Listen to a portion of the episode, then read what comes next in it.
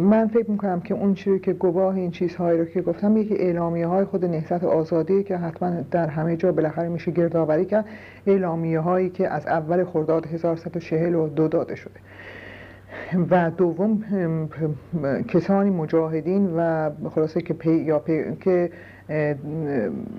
سران مجاهدین که در اون زمان با خمینی همکاری هایی داشتند و یا دیدار هایی داشتند، کسانی که در نجف بودند، از جمله یکی از مهمترین منابع راجع به خمینی که امروز زنده است همین تراب حق شناسه که در نجف بود و یکی دیگه ما حسن ماسالیه که حسن ماسالی اطلاع اطلاعات خیلی دقیق داره راجع به همکاری خمینی و تیمور بختیار، برای اینکه اون هم در اون دوره در خاورمیانه بود و اینا و دیدارهای مرتبی با چیز داشت. دیگر گمان میکنم که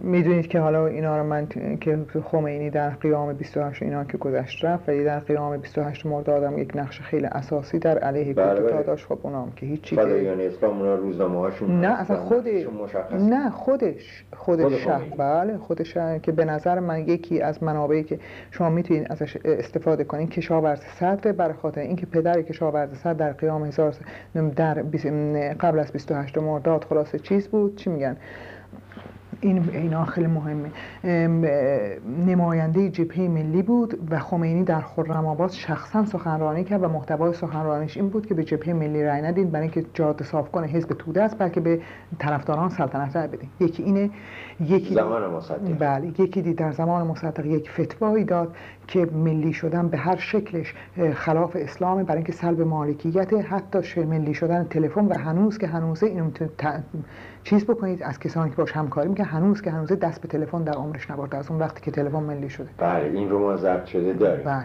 با کسانی که بله. با عشق همکاری نزدیک داشتن بله بله, بله. و در مورد نفت هم همین رو بهانه کردش، با شرکت ملی شدن شرکت ملی شدن نفت مخالفت کرد.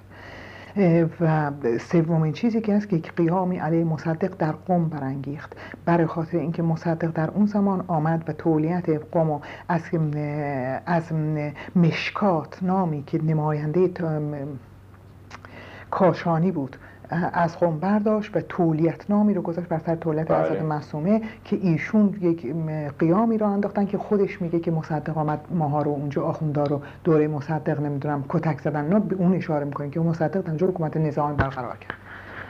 بله. و چیزهای خیلی مفصل دیگه هستش اینا که بعدن که و بعد خود روزنامه جبهه ملی که در اون این چیزی که سید علی تهرانی اینا که میگه که من نماینده خمینی بودم در نزد کاشانی که رفتم و گفتم که آقا میگن که خواست شما بپذیرید این چیزو و همکاری نکنید با مصدق و بپذیرید حرفای شاهو و همچون پیش قوام رفتم برای خاطر اینکه را جاده صاف کنه. نوار این هم در روزنامه آیندگان هست این حرفی که میزنم و همین که در روزنامه جبهه ملی بخشش چاپ شد.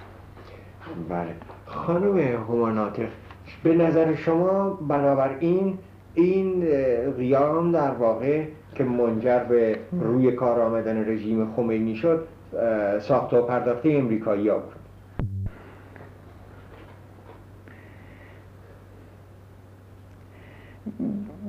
نظر من این که رژیم خمینی انتقال قدرت از نظام سلطنت به نظام جمهوری اسلامی و در این هم سلطنت نقش داشت هم امریکا نقش داشت هم و همونطوری که در انقلاب مشروطه اشاره کردم، اما این هیچ ربطی به انقلاب نداشت. حالا من شواهد تمام اون اسناد و شواهد رو میتونم در بذارم بعدا در اختیار شما که یعنی بگم که چرا به این معترض هستم. من عذر میخوام این چیز رو من اضافه کنم، این سوال رو من از این نظر کردم برای اینکه این در واقع چیزی هستش که اغلب طرفداران رژیم شاه و رژیم سابق ایران این مسئله رو مطرح میکنن که چون شاه آزادی داده بود به زنان، حق رأی داده بود و عرض کنم ایران در حال پیشرفت و اعتلاع و ترقی و این چیزها بود، در نتیجه امریکایی ها و انگلیس ها با هم همکاری کردند و این جریان رو در ایران به وجود آوردن.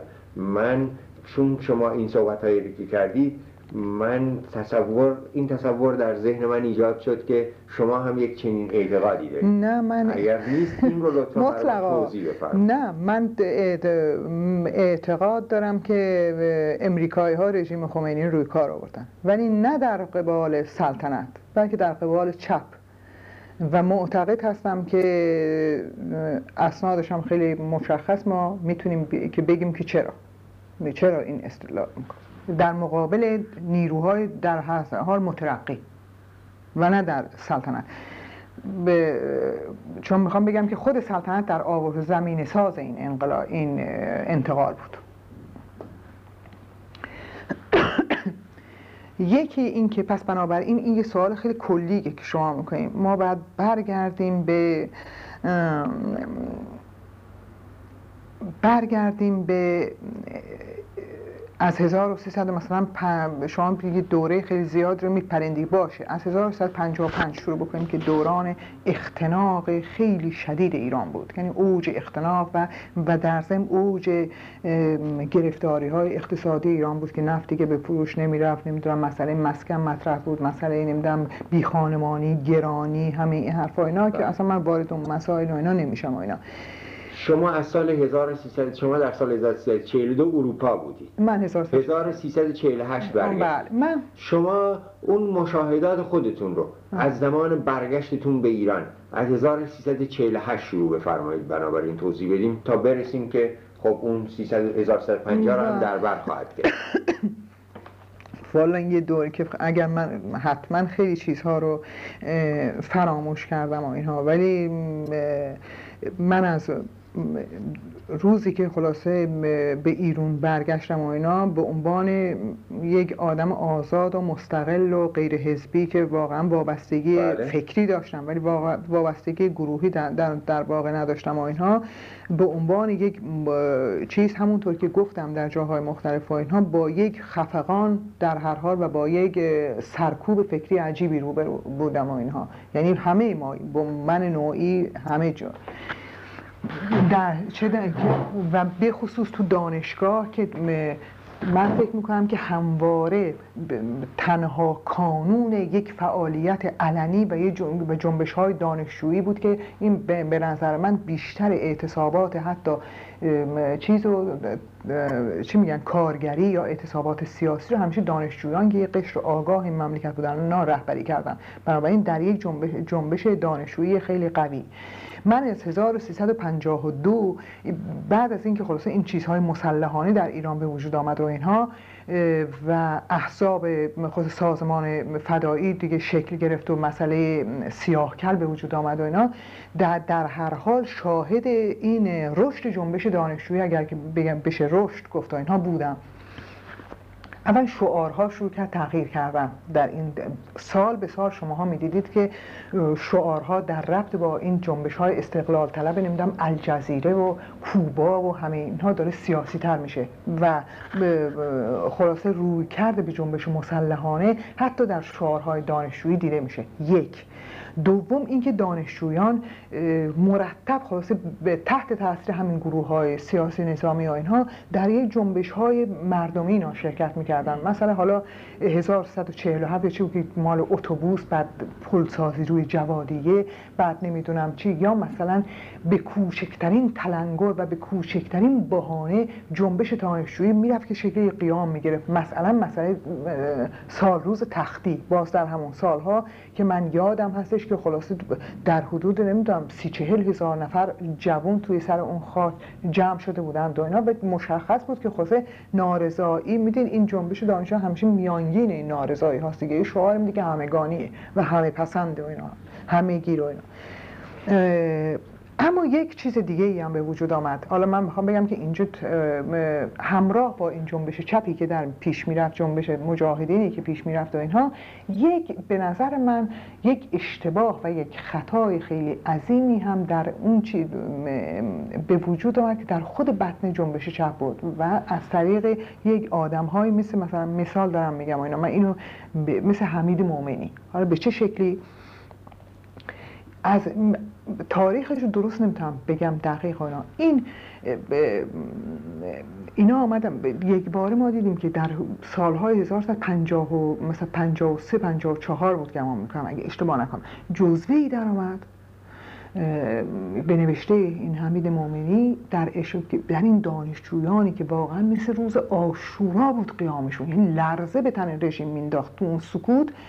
ما ادامه دیدیم یه جزوه در چاپ شد، اسم برخی از استادان توش از جمله پاک دامن و احمد اشرف و حمید عنایت و همه اینها که اقتصاد درس دادن، چه خوب چه بد و اینا من کاری ندارم، که یا چیزهای سیر درس دادن که شماها دانشجویان خود به این استادها اعتقاد انتقاد نکنید، به خصوص استادهایی که در دروس مارکسیستی میدن و یا اینکه در دروسشون از مارکس و اینا استفاده میکنن، برای خاطر اینکه اینا تحریف سوسیالیسم، اینا تحریف مارکسیسم و اینها خلاصه نما وابسته هستن، اینا نمیدونم عمال شاه هستن و شما اصلا و برای اینکه شناسایی نشین در ضمن جنبش صنفی دانشجو رو کنار بذارید در دانشگاه در این سالها. اسم شما هم جزو استادا بود؟ اسم من متاسفانه خوشبختانه نبود ولی برای چون من تاریخ درس میدادم ولی بیشتر حساسیت روی اقتصاد و سوسیولوژی بود،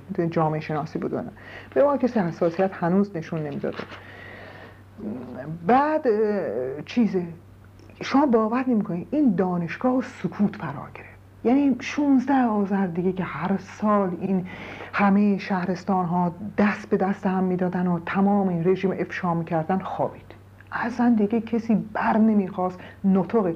استادی که میمد، حالا همون استادانی که جنبه بالاخره مترقی داشتن حتی دست کم اشاره به کتاب مارکس میکردن، خب مهم بود یا چه اینا، اینا همه تبدیل شدن مثل این مارهایی که ازشون فراری هستن و نگاه های مشکوک بهشون. یعنی خود چپ همراه با خود این دستگاه شروع کرد همه رو دهن همه رو بستن و سانسور. شما یه حرف گنده میزدین یا یه حرف جرأت میکردین میزدین، فوریه که سر کلاس پام شد میگفتش که حتما با ساواک زد و بند داره کی نگفتی.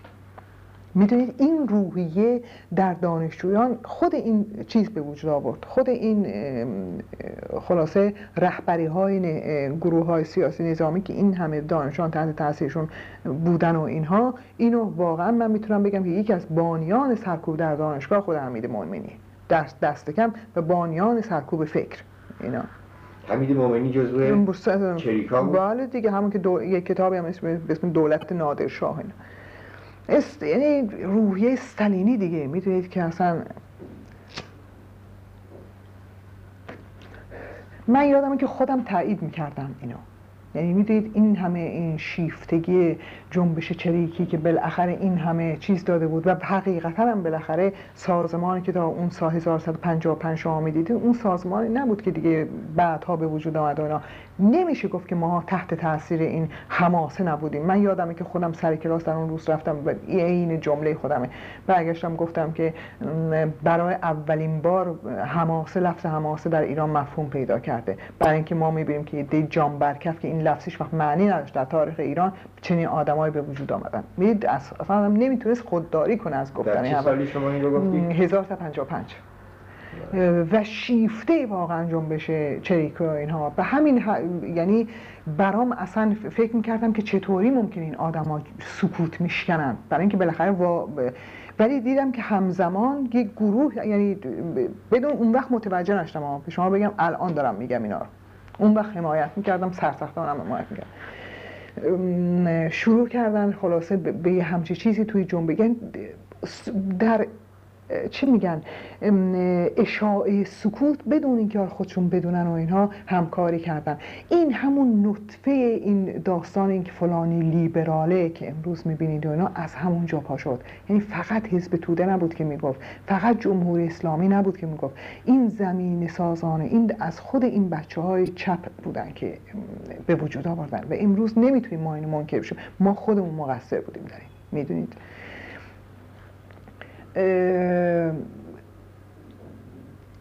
حالا هزار و شما حالا در این سالها شما ببینید که من چرا میگم که میگم دیگه شاهد یک چنین سکوتی بودم، یکی از طرف حکومت، یکی از طرف خلاصه همین افراد این چنینی.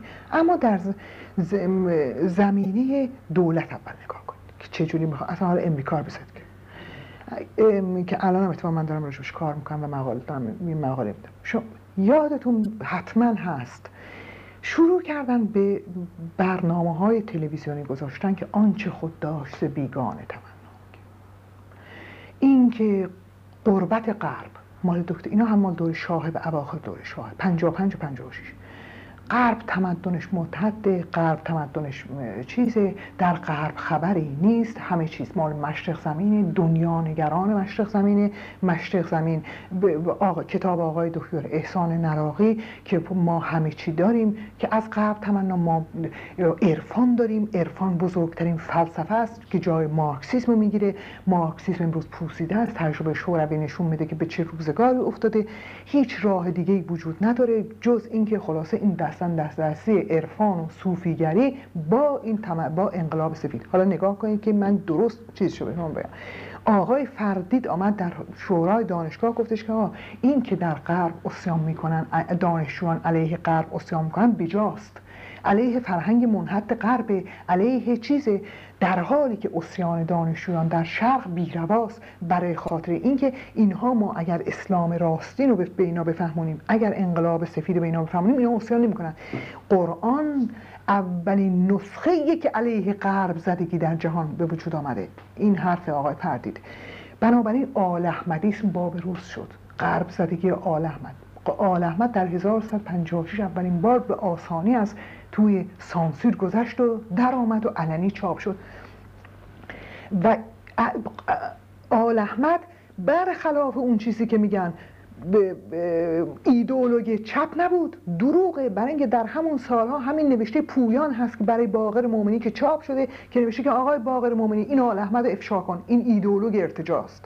میدونید یعنی میخوام بگم که چپ چیز موضع گرفت غیر توده در مورد این طوری نیستش که امروز سلطنت طلبان میگن آل احمد و اینا، آل احمد خود اینا به وجود آوردن، فردید به وجود آورد که بعد رفت پای منبر اسلامی ها چیز کرد، آقای احسان نراقی به وجود آورد که امروز در دانشگاه رفته استخدام شده و کار شغل خیلی مهم میگرفته، آقای داوری به وجود آورد که آمد پای تلویزیون تو همین بحث ها شرکت کرد و امروز رئیس دانشکده ادبیات جمهوری اسلامی.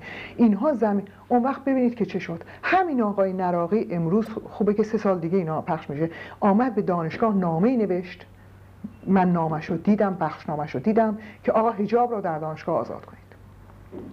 اگه یک کسی مجاهد بود که نمیرفتش که با حجاب خودشو چیز کنه، اینطوری بکنه که خودشو بشناسونه.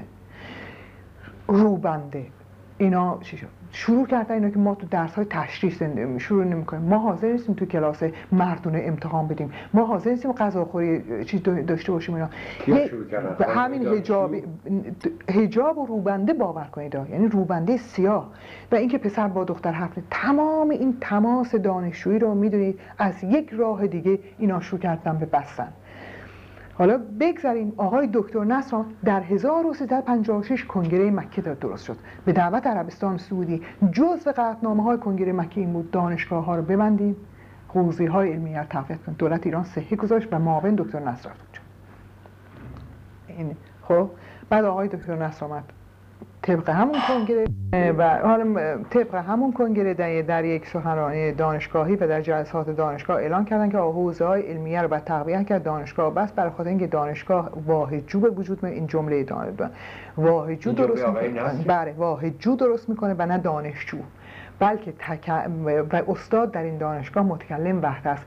تنها جایی که استاد و دانشجو با هم دیگه یک بحث آزاد دارن و میتونن با هم دیگه آزادانه بحث کنن حوزه های علمی است که اونجا دانشجوی واقعی تربیت میشونه و کلاس های این گونه ای دکتر نصر یعنی واقعا از امریکایی و خارجی ها اینا شهرت عجیب غریبی گرفته بود. اینا میگم من اینم اشاره کنم که من به دکتر نصر بی نهایت علاقه دارم، برای اینکه نه تنها جون منو چیکار، بلکه که عده دیگری هم مدیون ایشون هستن، یعنی زنده بودنشون مدیون ایشون هست.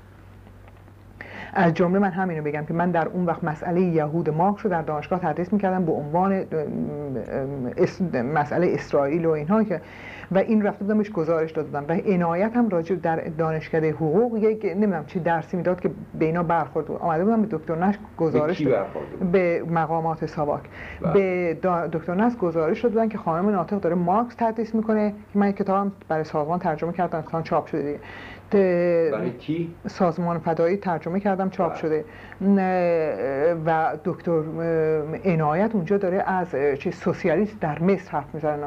دکتر نصر برگشت گفت که آه این همه دست راسته داریم بنده اولینش همه هم نوکران شاه هستیم بذار دو تا هم چپ رو باشه اینا با ما دکور تو دانشگاه هیچ خطری نیست پرش که این نشون بده که چرا ما آزادی خواهیم و اینا یعنی با این تحقیری که حتی نسبت به ما کردن ولی در هر حال کلام ما رو آزاد باشه.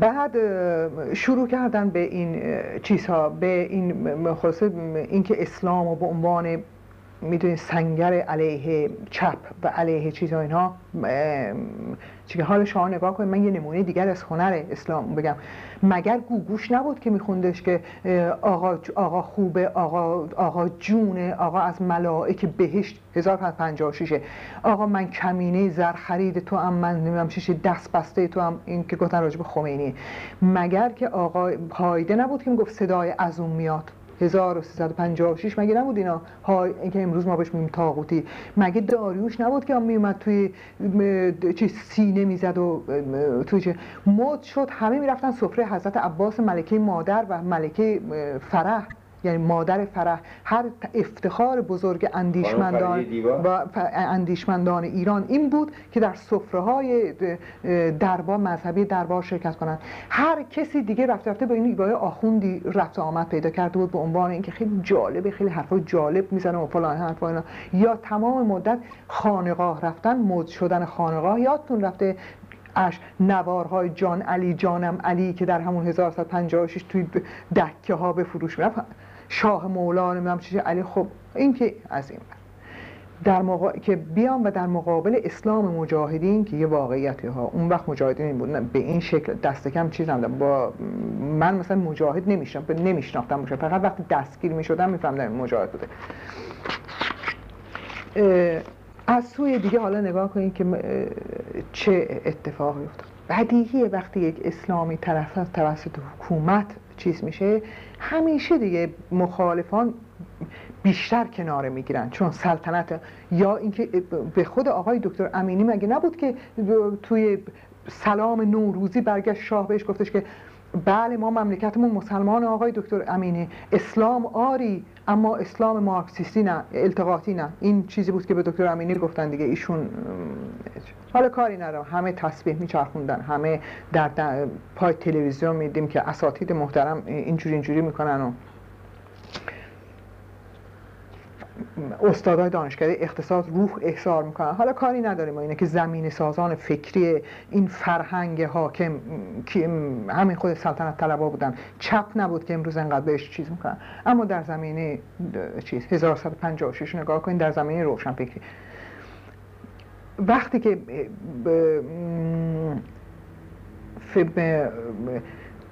اول از اسپند پنجاه و پنج شروع کنم. اسپند پنجاه و پنج که شروع شد اعتصاب زندان در قضا اعتصاب قضا در زندان شروع شد که فوق العاده اعتصاب سختی بود رو کرد و درس کرد و فلان رژیم در مخمسه وحشتناک قرار گرفت.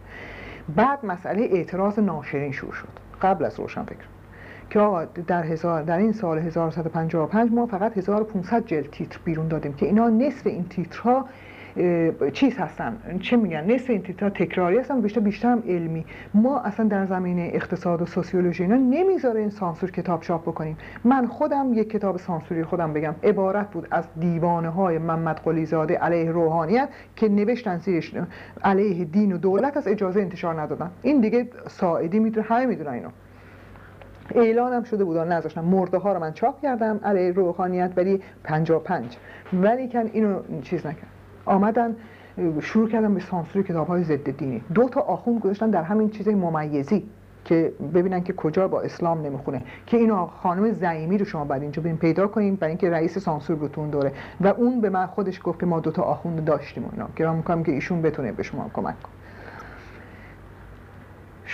اول اونا آمدن اعتراض کردن، آقای نیکها و نراقی و همه اینها و آقای هویدا و برخی از استادان دانشگاه از جمله حمید عنایت و ناصر پاک دامن و اینا رفتن تو این جلسات شرکت کردن.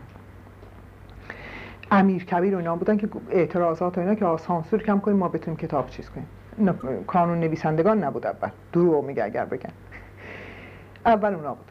آقای هویدا گفتش که این آقای نراقی که اینجا نشسته این خودش سانسور آورد. اینا بعد بعد از دعواها و فلان اینجا نراقی بعد گفتش که این سانسور در دانشگاه این انداخت کردن اون انداخت کردن اون، در حالی که نراقی کاری نبود، دروغ. این انداخت. بالاخره جلسه آخر آقای ثابتی با پرونده وارد جلسه شد. گفت آقا اینا کسایی که اونجا بودن گفتن که عبارتش از هیدری مدیر خوارزمی، جعفری مدیر رضا جعفری کوچک مدیر امیرکبیر، ناصر پاکدامن، نمیدونم چه، همه اینها تو اون جلسات بودن که پشت سرش با حتی به آقای هویدا این آقای ثابتی آمد. این چیزی که من دارم به شما میگم گفتش اینا که حالا من نمیدونم تو اون جلسه هم پاکدامن بود یا نبود، ولی جعفری بود و هیدری هم بود، نیکها هم بود. گفت چی میگین علیه سانسور؟ چه سانسوری اونا؟ می، میگید که به شاه فقط پشت ندن. آقای هویدا شما اینو میگید، ما اجازه نمیدیم.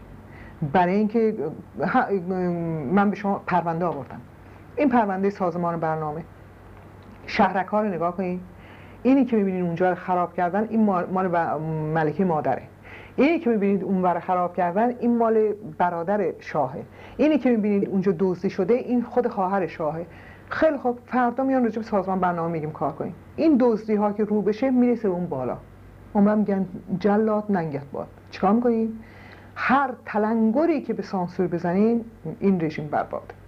عین این جمله‌ای که آقای ثابتی در اون چیز پشت سر اون چیز شد. مراسم این نعمت و آزر محمد خانه ما گفتش که آقا میدونین چی شد؟ مراسم نعمت و آزر مصدق برگزار شده و صد نفر بودن، هیچ کسی چی نگفت، نتونستن که بگن. مراسم مصدق در کجا؟ چه مراسم؟ سال روزی برای مصدق گرفته بودن این جبهه ملی‌ها، خونه توی خونه ای. بله. هیچ کسی چی نگفته، پلیس هم نریخت. چه بهتر که اینو میتونیم با ایشون هم چک کنیم، چه بهتر که ما هم بیام کانون نویسندگان درست کنیم. مگه این همه سال تو سال توقیف اینا چی میگی هما اینا؟ من گفتم والا خیلی فکر خوبی اونا، به کی بگیم؟ گفتیم به هزارخانی سایدم تلفن کنیم بیان. این دوتا هم بلند شدن اومدن خونه ما. هزارخانی که من گفت اتفاقا یه عده دیگه هم به این فکر افتادن از جمله خود ما.